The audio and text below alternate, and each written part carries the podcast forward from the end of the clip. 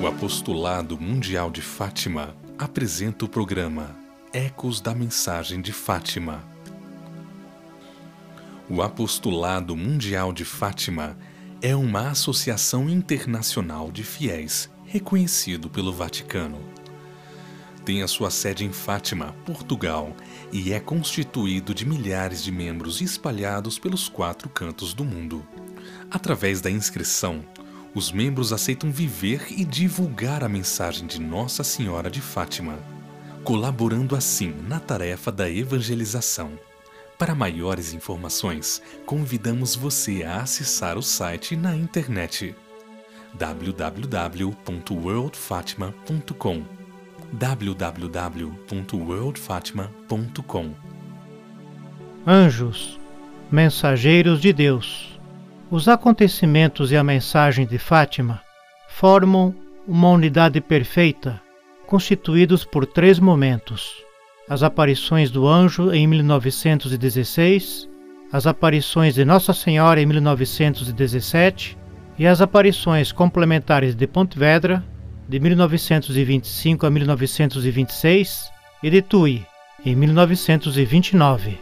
O anjo de Fátima, como os anjos bíblicos, preparou os caminhos do Senhor.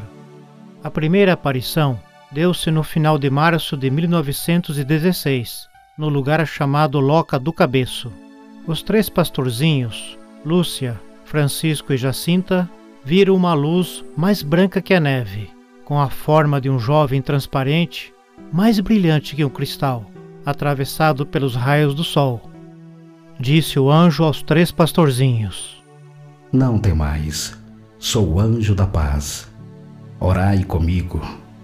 Meu Deus, eu creio, adoro, espero e amo-vos. Peço-vos perdão para os que não creem, não adoram não esperam e não vos amam.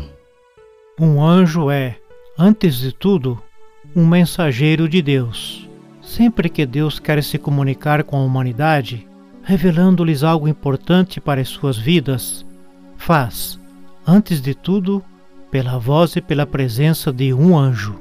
É certo que Deus, quando nos revela algo, se revela a si mesmo. Nesse sentido, é Deus quem se revela à humanidade é ele e só ele o sujeito e o conteúdo dessa revelação. O anjo de Fátima é um mediador da presença e da comunicação de Deus, que revela para o nosso tempo algo importantíssimo, essencial para a salvação da humanidade, em grande parte perdidos consigo mesmos, nos emaranhados caminhos da sua história. E a parte central dessa revelação é nada mais, nada menos que o centro da fé cristã, que Deus é a Santíssima Trindade, Pai, Filho e Espírito, e que a adoração é a atitude humana fundamental diante da Santíssima Trindade. Nesse sentido, as aparições de Fátima não revelam nada de novo, apenas retomam e recordam para nós o centro da revelação bíblica. Estamos apresentando o programa Ecos da Mensagem de Fátima, que tem o aval do Apostolado Mundial de Fátima. Você é nosso convidado, você é nossa convidada a nos acompanhar nesta série que traz até você a mensagem de Fátima.